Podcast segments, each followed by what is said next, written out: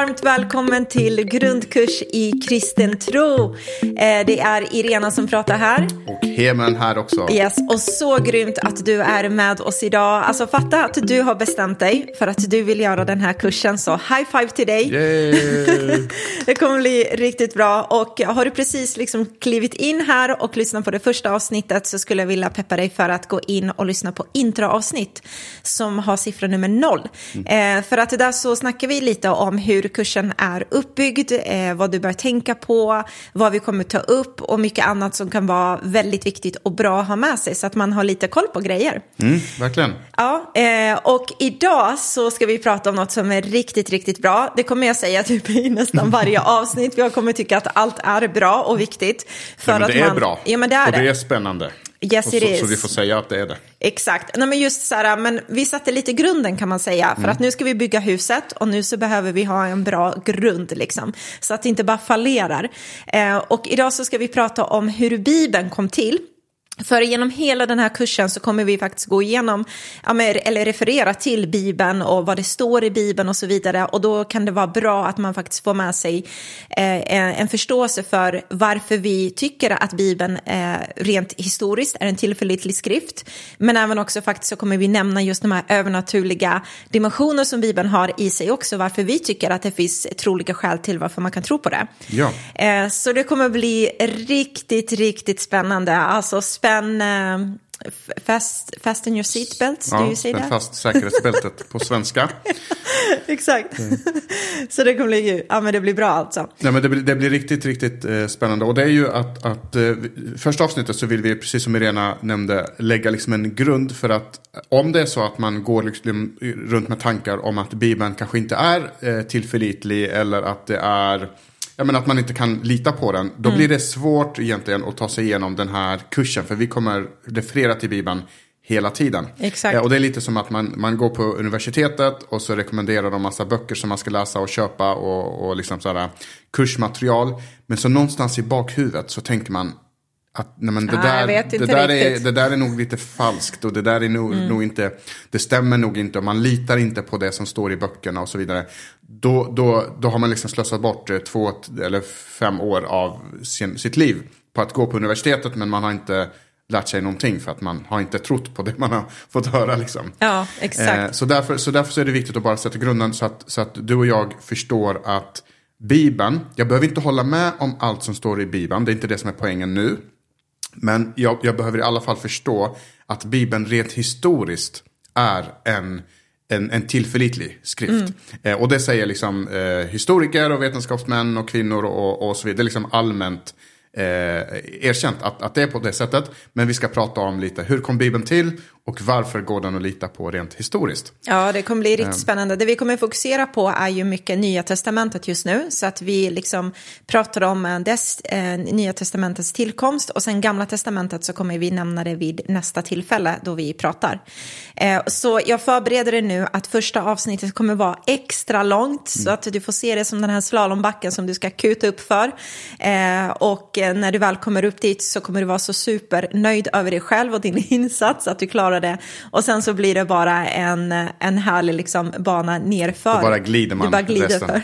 Precis. Ja, nej, men det blir toppen. Eh, och det är spännande med Bibeln faktiskt, för precis som du nämnde Hema så är det faktiskt allmänt erkänt att rent historiskt så är det en skrift som man erkänner. Ehm, och det kanske inte är så att alla förstår det här eller vet om detta, för att det är inte alltid det man kanske ser när man eh, hör andra kommentera via sociala medier och så vidare. Men man kan ju absolut säga att Bibeln som bok är väldigt unik. Alltså den har ju flera tusen år på nacken. Verkligen, det är en jätteunik bok och du, hittar, du, du kan liksom inte jämföra den med någonting annat som, som, eh, som finns. Inte liksom Koranen eller Bhagavad Gita eller vad nu heter den här hinduiska eller buddhistiska skriften. Jag blandar ihop det, jag tror det är hinduiska skriften. låter så. Eh, och och liksom, du kan inte jämföra det med någonting av det här. För att samtidigt som det är en historisk skrift, den har flera tusen år på nacken som du sa. Eh, den blev skriven för flera tusen år sedan. Så finns det miljontals människor runt om i världen som har den här boken vid sitt nattduksbord och läser den med jämna mellanrum. Vissa läser den varje dag. Och liksom tar till sig eh, det som står. Och normalt sett så brukar det inte vara så. Utan normalt sett brukar det vara så att är det en bok som är så pass gammal som Bibeln är. då hör den snarare hemma på ett museum. Och så går man dit och så eh, tittar man liksom och fascineras och är lite nyfiken och, och känner sig klok och smart när man, när man är där. Ja. Eh, men men, men det, är ingen, det är ingen skrift liksom som alla har i sin ägo på, på det sättet. Eh, och det kan vara viktigt att få med sig att just att det är en så pass gammal bok och de behöver hanteras på det sättet också. Du måste förstå liksom språket den är skriven på, eh, eh, utmaningarna som finns med att det är en så pass gammal skrift eh, och så vidare. Så allt det där måste man ha med sig på något sätt. Mm, ja men verkligen, och det är ändå ganska fascinerande nu när du efter det här, efter att du har lyssnat detta, kommer bli, tror jag, ännu mer fascinerad kring Bibeln och att man faktiskt har det så lättillgängligt som du säger, att egentligen om man tänker på allt det den har gått igenom, alla processer och hur gammal den är så hör den hemma i museum. Men att du och jag bara kan köpa det i en bokhandel hur enkelt som helst idag. Eller ladda ner den som en app Ja, som vi pratade om i, i eh, förra avsnittet. Men den är också unik eh, på, av ett annat skäl. Och det, är, och det är att det är väldigt, väldigt vanligt i vårt samhälle att personer slänger ur sig lite slarvigt att Bibeln är en sagobok. Den har man ju hört förut. Och, och jag kan ju bli lite så här smått provocerad faktiskt när jag hör någon säga det där. För jag blir så här, men det finns ju inget vett bakom den där argumentationen som man försöker liksom... Nej, det är inget argument. Nej, nej det är ju inte det heller. Men bara en, en klantig åsikt skulle jag vilja säga. För Mm. att det blir så här, men jag kan inte tro på dig i nästa mening vad du ska säga. För att det finns ju liksom, i, det, det är inte historiskt korrekt att ens nämna det. Att Bibeln är liksom en sagobok. Precis, men och, och jag, jag, alltså, det, för mig gör det inget att folk säger så, men, men för mig blir det mer att jag, det säger mer om den personen än om själva Bibeln. För att Mm. Ja. det är ett ganska, eh, vad ska man säga, eh, outbildat, lite med en outbildad grej att säga att Bibeln är en sagobok. För det kommer vi eh, upptäcka här när vi bläddrar lite i Bibeln. Att Bibeln faktiskt är en historisk skrift. Den innehåller historiska berättelser med riktiga platser och, och riktiga liksom, kejsare och som nämns vid namn och händelser och så vidare. Sen innehåller den en massa eh, mirakler och, och, och så vidare. Att tro på Gud är liksom övernaturligt överhuvudtaget i sig. Eh, och, och det är inte poängen med första avsnittet att vi ska liksom vad ska man säga, inom citattecken bevisa att Bibeln, att du kan be, be, lita på att miraklen har skett på riktigt. Utan i första avsnittet vill vi bara berätta hur kom den till och varför kan vi lita på att den rent historiskt är korrekt. Ja. Eh, och att den går att lita på så att säga. Men precis, och vi kommer ju snacka eh, mer om det här att det finns ju mer belägg för Bibeln än någon annan historisk skrift, så vi kommer nämna lite kring det alldeles snart. Men en annan sak som Bibeln också har, för det är ju så att man liksom tror på den rent historiskt, hur den har kommit till och liksom det känns safe så. Men sen så har den också den här övernaturliga dimensionen i sig att, att det är Guds ord till människan idag, alltså det är Guds budskap till människan. Och ehm, i den kristna tron så ser man där att det är Gud som har använt helt vanliga människor och inspirerat dem till att liksom skriva allt detta som vi kan läsa om senare eh, i, i Bibeln idag. Mm. Och jag tänkte vi skulle läsa vår allra första bibeltext. Let's do nu. it. Så att Yes. nu, nu, nu är det dags liksom att plocka fram din pappersbibel eller plocka fram din app. Och varje gång vi läser en bibeltext så är det helt okej att bara trycka paus och kolla upp det här. Och jag lovar dig att det kommer ge dig så mycket mer av den här kursen om du själv kollar upp det och läser än om du bara lyssnar lite på förbifarten liksom. Eh, så vi börjar med första, eh, den allra första bibeltexten och då kommer den utifrån ett ställe i bibeln som heter Andra Timoteusbrevet kapitel 3 och vers 16 och den här finns alltså i Nya Testamentet. Och har du en app så är det väldigt enkelt att bara klicka sig fram utifrån och bläddra liksom i listan och har du en pappersbibel så är det hyfsat långt bak i bibeln, det är liksom i andra eh, delen. Eh, och då står det så här Eh, hela skriften är inspirerad av Gud och kan användas då man undervisar, tillrättavisar, korrigerar och fostrar till rättfärdighet. Så att den som tillhör Gud blir väl rustad, rustad för alla goda gärningar. Eh, och nyckelversen här, eller nyckelmeningen, det är just det här att hela skriften, alltså hela bibeln, är inspirerad av Gud. Eh, Och vissa andra bibelöversättningar säger hela skriften är utandad av Gud. Alltså det är Gud som har liksom, det är han som är författaren och så är det vanliga människor som har eh, skrivit det här. Eh, och är det Guds ord, då borde den, Gud är ju allvetande, då borde den inte innehålla liksom massa fel och, och sagor och sådana saker. Utan då bör den hålla någonstans när, man, när man granskar den. Eh, och det är det vi tänkte göra i, i det här avsnittet bland annat.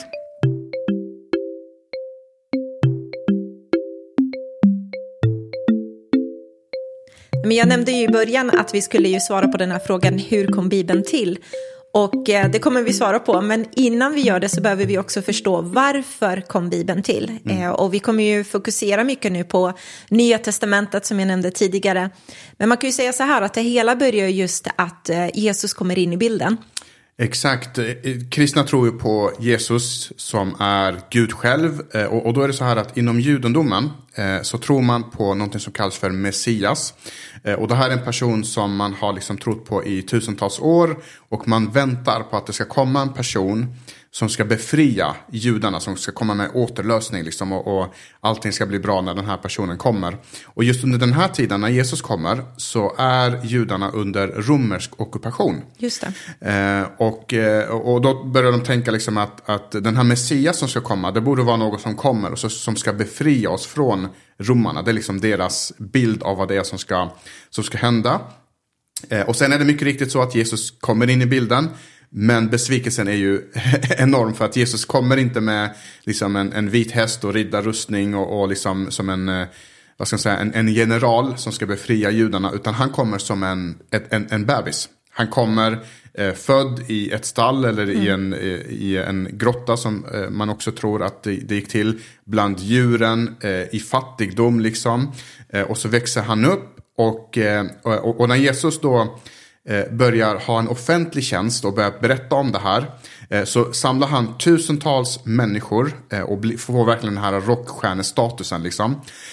Men sen så kommer ju det här att Jesus istället för att befria judarna, istället för att det blir liksom en revolt och allt det här, så går Jesus och dör på ett kors. Mm. Eh, och besvikelsen är ju enorm. Eh, men det häftiga i det då, och det ska vi återkomma till, det är att Jesus uppstår från de döda. Eh, och det är en del av liksom kristna, den kristna berättelsen, att Jesus uppstår från de döda. Eh, och, och så möter han sina lärjungar, han möter eh, dem en och en, han möter dem också i grupp. Och vid ett tillfälle så står det att han möter 500 personer på en och samma gång. Mm. Eh, och sen så startar en rörelse och det här börjar sprida sig och på ganska kort tid så, så går man från ingenting till att bli ungefär en miljon människor som är kristna på bara cirka hundra år. Och då får man ju tänka på att en miljon människor på den tiden var alltså enormt stor eh, befolkning. Verkligen, alltså mm. Eh, man tänker så här, den största stad, en av de största städerna på den tiden var Rom och den var runt 200 till 250 000 invånare. Mm, alltså inte mycket större än Uppsala till exempel i Eh, i Sverige. Eh, så, att, så det här var enormt många människor och det blev verkligen ett, en rörelse. Sen uppstod då behovet att nu när vi är så många människor att vi behöver ju skriva ner det som, det som har hänt. Vi kan inte bara eh, föra det vidare eh, mun till mun, så att säga muntligt. Eh, det ska vi återkomma till också, betydelsen av det här muntliga. Eh, och det var precis det man, man började göra. Man började skriva ner det som hände. Mm. Eh, och bland annat så var det fyra olika personer som skrev ner det som hände innan Jesus dog eh, på korset och efter korsfästelsen och uppståndelsen. Och det är de vi kallar för evangelierna. Just det. Det är de du kan läsa om i Nya Testamentet som heter Matteus evangeliet, Markus evangeliet, Lukas evangeliet och Johannes evangeliet. Och sen mm. efter det så har man ju Apostlagärningarna. Eh, och Apostlagärningarna är ju ett brev där det beskriver allt som händer efter att Jesus då uppstod och visade sig för alla dessa människor, vad lärjungarna gjorde och den tidiga kyrkan som liksom kom till och hur resten av, av den kristna tron spred sig runt om i världen. Och sen efter det så kommer ju massa andra brev som man skrev och skickade till de kristna i de olika församlingar runt om där i, i området. Precis, och de här breven är ju lite extra intressanta för att eh, man, man, och de breven skrev man till exempel, man kan ha befunnit sig i ett fängelse och så mm. skrev man ett brev därifrån. Eller så vill man eh, adressera en speciell situation i en av församlingarna. Så en av författarna skriver ett brev och skickar eh, till den kyrkan. Och det man gjorde då är att man skickade då det här brevet till liksom en stor församling. Och runt den stora församlingen så finns det ju massa små församlingar i byar och så vidare. Så man tog det här brevet, man läste upp den eh, för församlingen. Och sen skrev man av det här brevet och så skickade man den vidare så att alla församlingar kunde ha en kopia. Just det. Eh, och plötsligt så fanns det en massa av de här breven som skickades i omlopp. Eh, och, och, och, och, man visste liksom att det här var lärjungarna som hade skrivit de här. Och man började bygga sin lära på evangelierna, apostlagärningarna och de här breven då. Mm, men det, vad, vad, man gjorde med de här breven var att det dröjde ett tag innan man skrev liksom det första brevet. Alltså det, var, det tidigaste var ju väl cirka 20 år efter att Jesus dog som man skrev liksom ner det här första brevet då som skickades vidare. Exakt, och, och, och det är här då det här med tillförlitligheten kommer mm. in i, i bilden. Och då kan man tänka sig, 20 år, det är väldigt lång tid. Ja, det kan man ju tycka. Alltså, man kommer inte ens ihåg vad man åt för lunch liksom, förra veckan eller något sånt där. Eh, så det kan ju kännas lite så här, är det, är det safe? Liksom? Tycker man att det är tillräckligt kort tid för att ha det här som en tillförlitlig liksom, historisk skrift? Så. Precis, jag älskar vår, vår dotter som är 10 år eh, och brukar, eh, jag älskar när barn säger så här, eh, liksom när de pratar om hela mitt liv har jag gjort. Så, här, så är den bara tio år gammal. Men det finns ja. folk som lyssnar på det här som inte ens har fyllt 20 år. Mm. Och, och 20 år, liksom, det, det, är hela ditt, ditt liv. Och då kan man tänka, liksom, 20 år det är ju jättelång tid. Och går det verkligen att lita ja. på det? Eh, eh, då. Eh, och, och, och det som är viktigt då att känna till i det här, det är att den här kulturen är helt annorlunda än den kulturen vi har nu. Mm, och egentligen motsatsen. Eh, idag så är det ju instant, det ska mm. vara Instagram, eh, det är korta klipp, det är TikTok-klipp och vi får liksom den här snabba eh, Ja, alltså nyheter ruschen. sprider sig som en löpeld idag. Alltså du kan ju bara skriva en grej och så vet någon på andra sidan jordklotet direkt liksom. Precis, och vi har, vi har utmaningar också med, eh, liksom den nya tekniken tar också med sig det här med fake news och mm. AI som kan manipulera ansikten och den kan få presidenten att säga tokiga saker och, och så vidare. Eh, på den tiden så de allra flesta människor kunde varken läsa eller skriva och därför så var berättarkonsten superduper viktig. Alltså lika viktigt det är idag att kunna skapa ett, ett eh, TikTok-konto eller ett Facebook-konto eh, och, och lika, lika viktigt som det är idag att att liksom kunna eh, skriva på ett tangentbord och mm. skriva lagom snabbt. Lika viktigt var det på den tiden och, och bemästra berättarkonsten. Så allting som hände berättades vidare från generation till generation. Eh, och det gjorde att den här berättarkonsten liksom utvecklades. Och det, var, det är inte som, som, som, som, idag när man ska återberätta en, en händelse och så lämnar man, utelämnar man liksom 50% och man överdriver 20%. Och ja, du, du skulle sett vad som hände, polisen kom och så hände det här. Så hände, liksom, utan den här var det väldigt viktigt och väldigt noga med att allting gick exakt rätt till. Mm. Eh, så att, eh, så, så, att det, det, måste man liksom eh, ha med sig när man, när man tar det här i beaktning. Nej, men precis, för det, det fanns ju ingen tryckkonst på den tiden, eh, utan det kom ju först senare. Så att då var det verkligen den här skicklighet som man hade, som du säger, Heman. Eh, och det, man, man kan väl inte säga att det är som viskleken, eller hur? Det här när man berättar så här, ja, men jag hörde att det här hände och sen viskade jag till, säg det till grannen och så höll man på på det sättet. Utan det var väl saker när man berättade så var det väl liksom att man var publik med det. Ja, precis. En del eh, tänker liksom, jämför det just med det här, men viskleken, du vet man säger eh, chorizo-korv ja, ja, till, till en person så ska den viska den vidare och så på slutet så visar det sig att, att man sa någonting helt annat. Ja. Eh, eh, och det är så långt ifrån eh, det här som det kan komma för att för det första viskleken, då viskar du någonting till en person mm. som ska viska den vidare till en annan som ska viska den. Eh, i det här fallet så viskades det inte för att det här var någonting offentligt, någonting publikt och det var tusentals människor som såg det här. Mm. Eh, och det var inte bara liksom, eh, vad ska man säga, eh, kören som såg det. Liksom, eh, lärjungarna och favoriterna, liksom, eh, följarna. Utan romarna var där när Jesus korsfästes, eh, mm. judarna var där, eh, lärjungarna var där och alla de hade motstridiga intressen. Eh, liksom, och alla såg det som hände. Så det som hände liksom hände inte på en bakgata någonstans i någon, någon gränd eller det var någon obskur liksom, klubb eller pub eller något sånt här. Precis. Utan, utan det här hände liksom mitt bland folken. Alla visste om vad som, vad som hände. Eh, och det skulle man kunna eh, jämföra med till exempel att i... Eh, eh och, och, och, det bidrog ju också till att då att om någon som såg det här berättade vidare på ett felaktigt sätt mm. så rättade man till det för att andra, kunde, andra såg det också och så rättade man till den här berättelsen. Eh, och en bra eh, bild och liknelse för det, det är typ att, men vi säger i, eh, i Sverige så är Idol, väldigt stort. Jag vet inte om det är lika stort som det var förut, kanske större. Eh, men Idol är väldigt stort och låt säga då att eh, eh imorgon så är det Idol-final.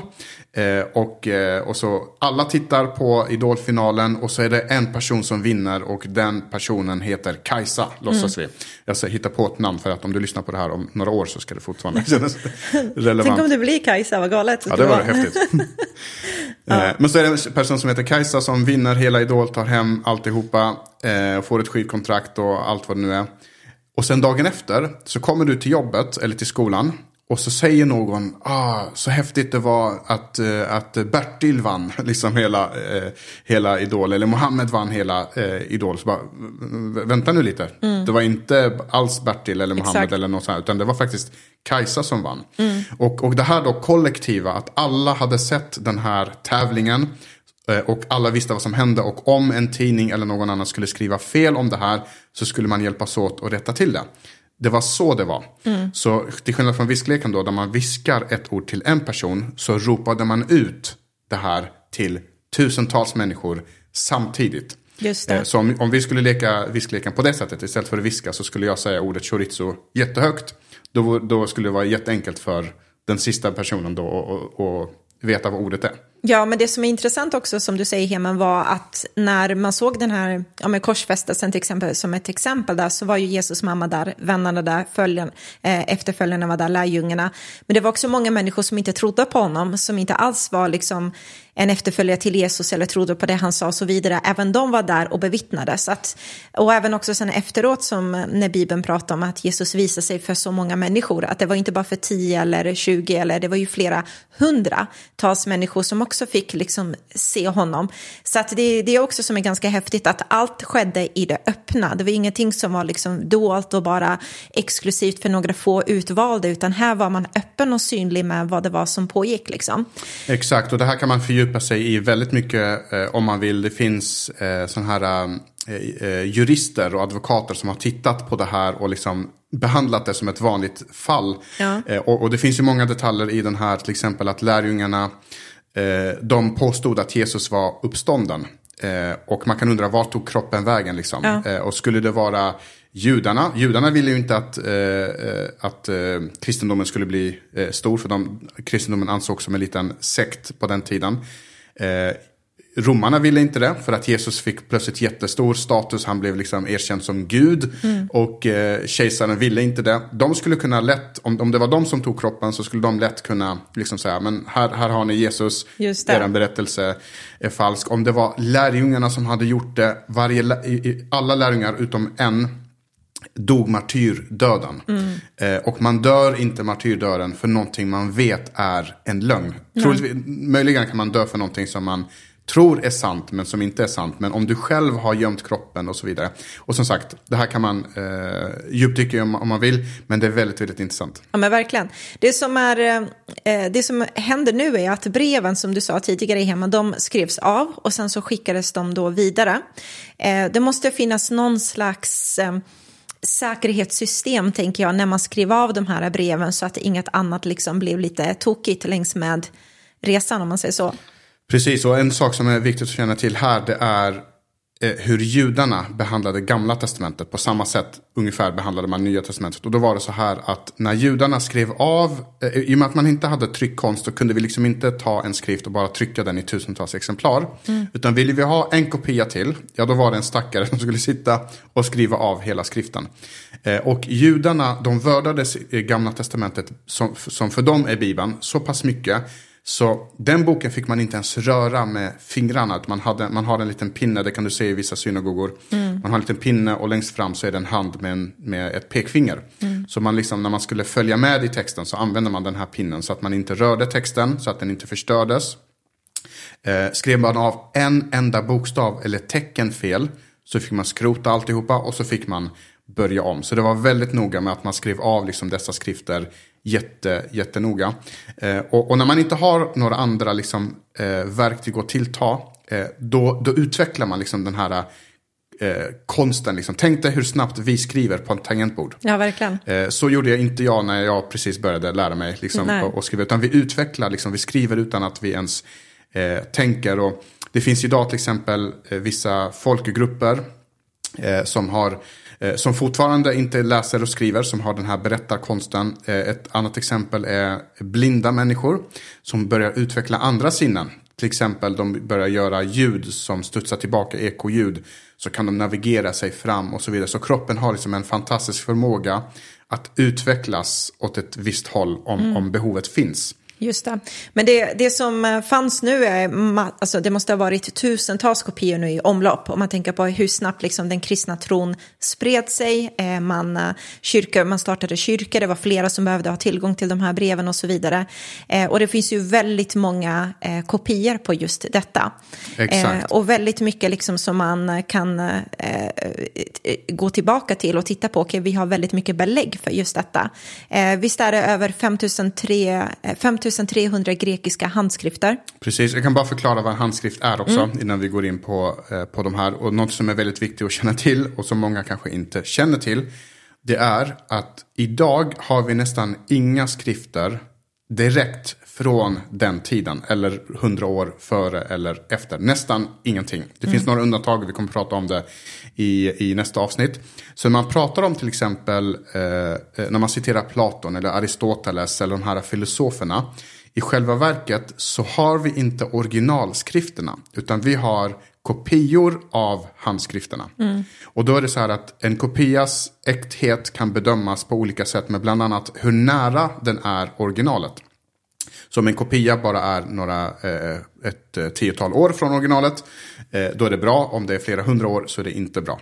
Eh, och det är då det här intressanta kommer in i bilden, lite som du är inne på. Att om vi i, i, ehm, i de bibliska handskrifterna, de är ungefär några hundra år från originalet. Bara några hundra år. Och då finns det flera tusentals kopior. Mm. Eh, så du eh, pratar bland annat, det finns 5300 grekiska handskrifter. Precis. Det finns 10 000 på latin och så finns det 9300 på andra språk som syriska, slaviska, etiopiska och eh, arameiska bland annat. Och så mm. lite andra språk finns det också. Eh, jämför det då med till exempel Aristoteles eller Platon. Då är det så här att den, den äldsta handskriften vi har är cirka 800 eller 900 år äldre än originalet. Alltså den kom 900 år efter originalet. Mm. Eh, inte några hundra år som, är, som i Bibelns fall, utan 900 år. Och dessutom så finns det inte tiotusentals, inte ens hundratals kopior av dessa. Utan det finns 10 till 12 stycken kopior. Ja, det är helt otroligt. Eh, och, och, antalet kopior är väldigt viktigt därför att om det är så att, för den mänskliga faktorn finns ju. Man kan ju skriva fel på en bokstav eller ett tecken. Men eftersom vi har så många tusentals kopior, om en kopia är fel, då jämför vi den med majoriteten av andra kopior och så rättar man eh, till den Just än en gång. Så allt det här har bidragit till att vi kan veta idag att den bibeln vi har idag är samma skrift som var på den tiden. Och när det finns, när man är osäker, och det är det här som, är så, så, som jag älskar med Bibeln och som gör det så trovärdigt. När du läser Bibeln ibland så kommer du hitta ett ställe där det står att vissa handskrifter översätter den här texten på det här sättet. Och, vissa, och i vissa handskrifter så finns inte den här meningen med. Så den kanske har ramlat bort. Men det är väldigt enstaka fall och i de fallen som det finns så, så skriver man ner det. Man ignorerar inte det och täcker över det. Mm. Och framförallt så är det så att de de eh, platser där det kan skilja sig lite grann, ingen av dem förändrar någonting i, i liksom grunden av vad kristendomen är. Vem Nej, Jesus precis. är, eh, budskapet, teologin kring mm. det och så vidare. Men jag tänkte precis säga det, att det kompletterar oftast, eh, i alla fall de som jag har sett, så där det står i det finstilta så har det oftast kompletterat liksom sammanhanget eller, eller uttryckt det eh, med, med ett annat ljus, men fortfarande så är liksom själva kärnbudskapet the same. Eh, men det är ganska häftigt för att när man tittar på ja, men som du säger, Aristoteles eller Platon, alla de här, så pratar man om det med en hög säkerhet om att det här var verkligen det, det man sa och vad som hände och liksom hela den eh, grejen. Så det tycker jag är ganska... Eller det finns inte minsta, minst, minsta misstanke Nej, på att det, kan, det, att det jag citerar är fel eller, eller så här, utan vi bara tar för givet. Eh, så summan av det här skulle man kunna säga att om, om jag har svårt att lita på att Bibeln är trovärdig, då måste jag förkasta all historia från antiken. Mm. Alltså, det, för att vi vet väl, det finns väldigt lite skrifter och väldigt lite kring just den tiden överhuvudtaget. Det står väldigt lite om kejsarna liksom, till exempel i, i romarriket. Men det står tusen gånger mer om, om Jesus. Mm. Så vill vi, vill vi liksom förkasta eh, Jesus och Bibeln, då måste vi förkasta all antik historia. Men då har vi kommit fram till att vi liksom har ganska bra skäl, kan man ju lugnt säga, till att tro att Bibeln är tillförlitlig som en historisk skrift. Eh, men det som är häftigt med Bibeln är att skriften i sig självt vill också försäkra sin äkthet. Eh, och det kan man ju titta på här i Nya Testamentet där en av eh, lärjungarna som heter Lukas som faktiskt var en eh, läkare som man kan, kommer titta lite närmare på hur han skrev och hur han liksom sammanställde eh, och skrev ner de här ögon, ögonvittnen och allt det som hände liksom runt omkring, stories från människor och så vidare, hur han strukturerar upp det som en läkare eh, bör göra kan jag tycka. Liksom. Mm. Så ser man det där hos Lukas också. Men i Lukas evangeliet i alla fall, kapitel 1 och vers 1-4 så pratas det om just det här med hur skriften själv försäkra sin egen äkthet. Eh, och eh, då läser vi, då står det så här, många har redan åtagit sig att sammanställa en skildring av allt det som har hänt ibland oss. I enlighet med vad vi har fått veta av de ögonvittnen som var med från början och som blev ordet tjänare. Men nu har också jag noga gått igenom alla fakta ända från början och bestämt mig för att i rätt ordning skriva ner det för dig högt ärade Teofilus för att du ska förstå att du kan lita på alla de upplysningar som du har fått. Mm. Det, och, och, det här är precis som du säger, det här är superintressant. För att vi pratade i början om att det fanns fyra evangelier, fyra historieskildringar om vad det var som hände. Mm. Eh, och en av dem är skriven av en person, precis som nu, som, som heter Lukas. Och Lukas var inte jude, han var grek och han var en läkare. Eh, så när han eh, fick höra, och han hade själv aldrig träffat Jesus. Så han bestämde sig för att jag ska göra en dokumentär mm. om det här. Miljontals människor blir troende, de får sina liv förvandlade. Liksom, de hjälper de fattiga och mirakler sker och så vidare. Jag måste skriva om det här. Så han bestämmer sig för att göra det. Och han eh, har eh, liksom Teofilus som målgrupp. Vi vet inte riktigt vem Teofilus är. Man tror att det är en rik person som kanske har beställt det här, eh, det här jobbet. Och så, och så gör han liksom en, en uppdraggranskning kan man säga. Eller en dokumentär. Tänk dig Janne Josefsson mm. eller någon, någon så här som gör en dokumentär om det här eh, med Jesus. Och det som är intressant då det är att som läkare, precis som du sa, så dokumenterar han det väldigt, väldigt noga och mm. i rätt ordning. Han intervjuar ögonvittnen, han intervjuar Maria, Jesus mamma, han intervjuar lärjungarna och andra personer eh, eh, runt omkring. Eh, och en annan intressant sak det var att eh, eh, Lukas nöjde sig inte bara med en massa intervjuer. Utan han ville följa med och se vad det var som hände. Han har liksom i, i vår tid så skulle det vara som att han har ett kamerateam med sig. Liksom. Ja. Eh, men, men, eh, och, och, man kan läsa då i Apostlagärningarna som är den här delen som du pratade om. Som handlade om vad som hände efter att Jesus dog och uppstod. Mm. Eh, för i Apostlagärningarna som också Lukas har skrivit. Så i första halvan så skriver Lukas i eh, dom-form. Mm. Eh, eh, det finns säkert något så här grammatiskt ord, finare ord för det. Men han skriver liksom att de gick dit och dit, ja. de gjorde si och så och de sa si och så. Och sen någonstans i mitten så börjar han prata om i vi-form. Alltså vi gjorde det här, vi åkte över eh, floden, vi eh, kom fram dit och sa si och så.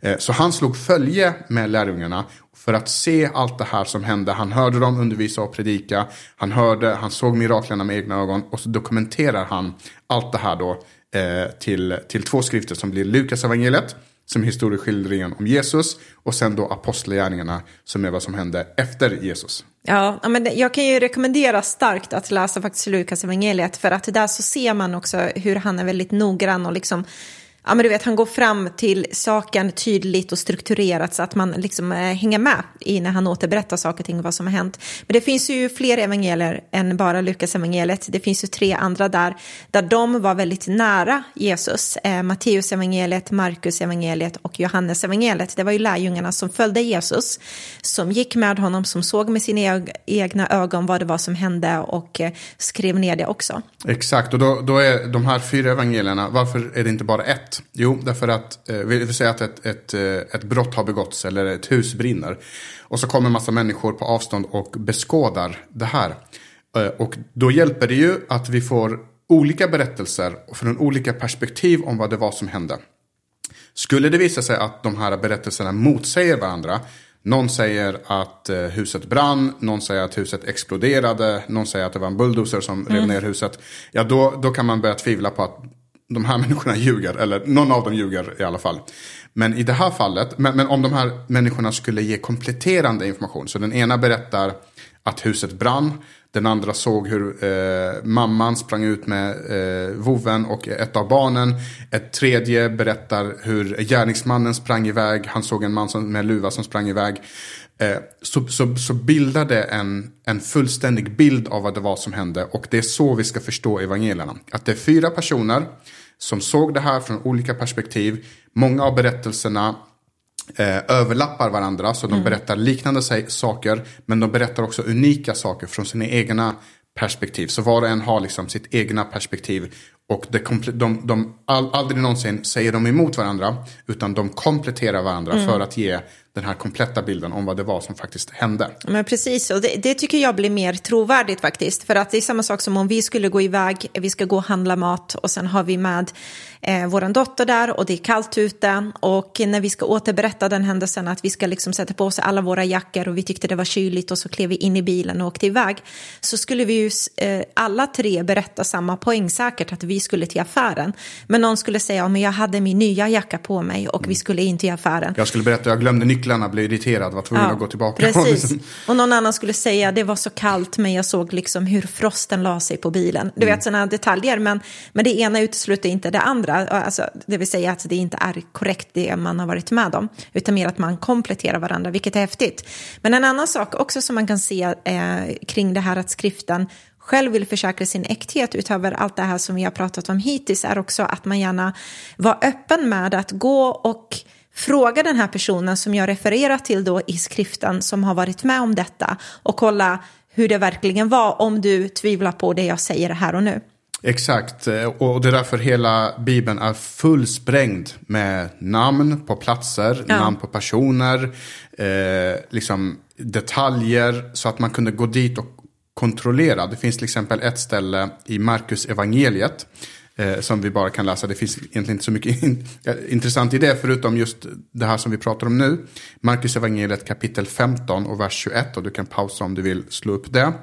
Eh, där så, det står så här att en man, Simon från Kyrene, far till Alexandrus och Rufus, var på väg in från landsbygden och honom tvingade de att bära Jesu kors. Mm. Eh, poängen här är inte att vi ska prata om vad det är som faktiskt står, utan just att här nämns flera namn. Det står Simon, eh, och inte vilken Simon som helst, utan Simon från Kyrene.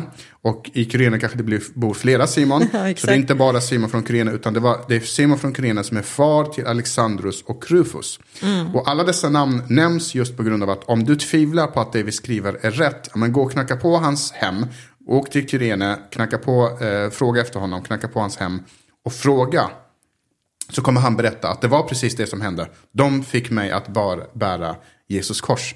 Eh, och, och, och det här exemplet är bara ett av hundratals exempel i Bibeln där man nämner namn och platser och detaljer så att det väldigt enkelt går att, att dubbelkolla och faktakolla. Ja, men det är faktiskt väldigt häftigt att det är så. Um, och um, ibland när man läser alla dessa namn, det är lite svårt att uttala kanske om man läser det första gången, så man får ge det ett par försök. Men det är ju verkliga personer som uh, ja, heter helt annorlunda än vad vi heter idag helt enkelt. Mm. Men det som är intressant med det är att nu så sprider sig liksom, ja, med skrifterna, den kristna tron sprider sig och någonstans där längs med resan så dog ju de första lärjungarna och man kände kanske, ja men var, vi har inga ögonvittnen kvar, hur ska vi liksom få ihop allt detta? För det måste ha varit också typ att det bara sprider sig över, över hela liksom, ja men den samtida världen där. Mm. Eh, man kände väl behov av att faktiskt få ihop allt till, till en samling. Exakt, precis. Så, så de här breven och evangelierna de skickades vidare till mm. församlingar. De skrevs av, skickas vidare igen. Vi får liksom hundratals, tusentals eh, handskrifter. men under den tiden, dels så eh, dör lärjungarna, de första lärjungarna, alla ögonvittnen dör. Men dels så börjar det komma andra som börjar liksom vilja tjäna på det, den här berättelsen. Som sagt, Jesus blir väldigt populär och då ska alla hänga på. Eh, och, eh, och, och då börjar de skriva egna skrifter och hitta på egna berättelser och egna saker. Inte jättemycket, men, men, men det hände i alla fall. Och då finns det några skrifter som kallas för eh, apokryferna. Nya testamentets apokryfer. Det finns apokryfer i gamla testamentet, men de är någonting annorlunda. Nya testamentets apokryfer är rena, eh, vad ska man säga, påhittade berättelser av människor eh, som levde långt senare. Så apokryferna är ofta skrivna 150-200 år efter Jesus. Eh, men folk började blanda ihop det här och då börjar man känna behovet av att vi måste bestämma oss nu. Vilka skrifter kan vi lita på? Vilka är liksom evangelierna, vilka är breven som är skrivna av lärjungarna och vilka är det inte? Och då började då eh, den här processen som kallas för kanoniseringen. Ehm, och, och, och vad kanonisering betyder, kanon betyder egentligen rättesnöre. Eh, och man, bestäm, man, man började helt enkelt att eh, börja bestämma sig. Vilka böcker och vilka skrifter ska vi eh, liksom följa och rätta oss efter? Eh, Och det intressanta med det här som är superintressant, det var att när Lukas, som vi pratade om, skrev det här, när Matteus skrev sin skrift, när Paulus skriver sina brev, de hade ingen aning om att deras skrift en gång skulle hamna i Bibeln och bli en del av Bibeln och så skulle den läsas. Så de, de visste liksom inte det. Och därför så ska man ha med sig i bakhuvudet att när jag läser Bibeln, hade de här skrifterna inte hamnat i Bibeln, då hade här, de här skrifterna blivit, vi hade sett på dem som ja, men, rena historiska skrifter. I samma kaliber som ja, men, Platons skrifter eller skrifter om romarriket eller grekerna eller eh, vad det nu är. Eh, Men nu börjar man i alla fall bestämma sig och under den tiden, de första hundra åren, eh, så hade man redan bestämt sig för att 20 stycken av dessa böcker, det finns sju böcker i Nya Testamentet, 20 av dem var man 100% säker på. Det här är bibliska böcker, Eh, de är influerade av Gud. Och så var man osäker på sju stycken böcker. Men anledningen till att man var osäker på de här sju sista böckerna är inte för att man var, de var, det var liksom eh, tvetydigt eller så här. Utan det var helt enkelt för att man hade skyhöga krav på eh, liksom äktheten. Det var väldigt, väldigt viktigt att, att, eh, att, det, var, att det var noga med, med det här. Eh, och sen då några hundra år senare, så att man hade bestämt sig kring det här. Eh, och några hundra år senare så blir eh, kristendomen statsreligion i romarriket. Eh, och då blir behovet ännu större. Nu måste vi inte bara bestämma vilka böcker som är trovärdiga. Nu måste vi samla alla de här i en Precis. perm och kalla den för Bibeln så att säga. Eh, och det var det som hände då i ett kyrkomöte i Laodicea år 363. Eh, Så då samlades biskopar runt om från världen och, och man hade ett möte. Och på det mötet så bestämde man de här böckerna ska ingå i Bibeln. Eh, Och kring det här så finns det också lite, eh, eh, liksom en del använder det för att slå ner på äktheten eh, genom att säga att men här var det massa gubbar som samlades och så var det ett långt bord och på bordet så fanns det massa böcker och så valde man att vraka vilka böcker som skulle vara med. Ja, men jag tänkte precis på det. Det måste ha funnits liksom ganska tydliga kriterier och det var ju precis det det fanns också på den tiden. Alltså det var ju de här, den första som, som var väldigt tydlig var att den skulle vara apostolisk. Det var ett kriterium. Vad man menar med det är att det skulle vara ett ögonvittne eller någon som var i anslutning till en apostel, som till exempel Lukas.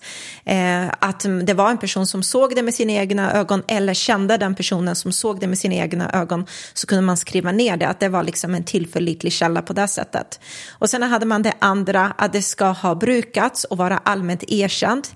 Eh, vi pratade ju om det här att de här breven som har skickats ut skulle vara i det öppna, att man har använt de här breven.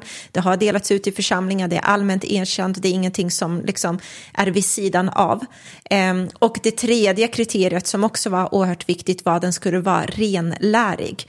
Det vill säga ett och samma budskap, eh, det skulle inte vara liksom att det är motsägelsefullt utan eh, renlärig och det är det här som är den sanna tron som liksom erkänns av alla dessa skrifter. Då. Exakt, och där har vi svaret på varför man var osäker på sju skrifter. För att eh, de här kriterierna var så höga så att, så att eh, man, man, ville, man ville bara försäkra sig om att de här skrifterna kunde leva upp till de här sju kriterierna. Mm. Men redan på hundratalet så var alla dessa skrifter redan bestämda. Det fanns redan bestämt, det är de här skrifterna Eh, vi tror på. Men år 363 så samlade man de här och för en sista gång så bestämde man sig, de här sju skrifterna som vi är lite osäkra på, eh, vi, eh, eh, vi skärskådar dem liksom.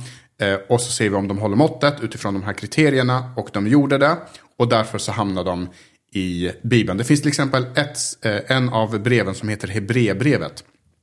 Varför man var osäker på den var för att där vet vi faktiskt inte vem författaren är. Mm. Men när du läser den så, så det finns så mycket, så mycket inom kristendomen som går förlorad om det brevet inte finns med. För, och, och den tillför väldigt mycket i teologi och liksom hur vi ska leva våra liv och historia och så vidare. Eh, vilket är väldigt intressant. Så då bestämde man sig, även om vi inte vet vem som har skrivit den, så kan vi nog vara säkra på att det måste vara någon av lärjungarna, mm. eller ett ögonvittne i alla fall, för att det går inte att skriva de här sakerna och, och, och, och, inte ha varit med från början. Så att säga. Men precis, och det finns ju en kandidat som man tror är den som har skrivit just Hebreerbrevet, men man är inte tillräckligt säker för att våga gå 100% på det. Exakt. Ehm, men det här är ju väldigt intressant, för att det är ju den bibeln som vi har idag. Det är ju den som du köper eller laddar ner eller vilket som, som är en sammanslagning av alla dessa böcker och alla dessa brev som, liksom, som vi har idag, som vi kan ha nytta av att läsa. Ehm, när det gäller Gamla Testamentet så återkommer Willy kring det till nästa tillfälle då vi ska prata lite om dess tillkomst i, i grova drag. Eh, men det är ju så här Nya Testamentet i alla fall har kommit till och alltså Bra jobbat du som har lyssnat. Alltså du har tagit igenom hela den här lektionen och jag vet att det kan kännas så här, det är mycket, men lyssna på det igen om du känner, vänta nu jag missar någonting så att du verkligen får med dig hur häftigt Bibeln egentligen är. Om man tittar på rent historiskt hur den har kommit till, hur man har samlat ihop alla dessa breven, hur man har liksom känt att det här är det, det som är den kristna tron och som liksom Gud använder och talar in i människors liv eh, än idag. Alltså mm. det är ganska häftigt. Jättespännande och eh, nu vi ska eh, avsluta här. Men eh, i det här avsnittet så finns några punkter för reflektion. Eh, och gör du då den här kursen tillsammans med andra så ta med dig de här de här eh, punkterna för reflektion då och använd dem som ett samtalsunderlag om du skulle vilja det. Mm. Och diskutera lite kring det vi har eh, pratat om så att du får bolla lite och reflektera. Tvivla gärna, eh, ställ frågor. Har du frågor, eh, ställ dem till oss om du skulle vilja det. Du kan hitta oss på Tro och livsstil på Instagram och Facebook. Eh, där kan du skicka frågor till oss om det är någonting du eh, undrar över. Ja, verkligen. Så ha en underbar dag så återkommer vi snart igen. Så ta hand hand om dig. Hej då.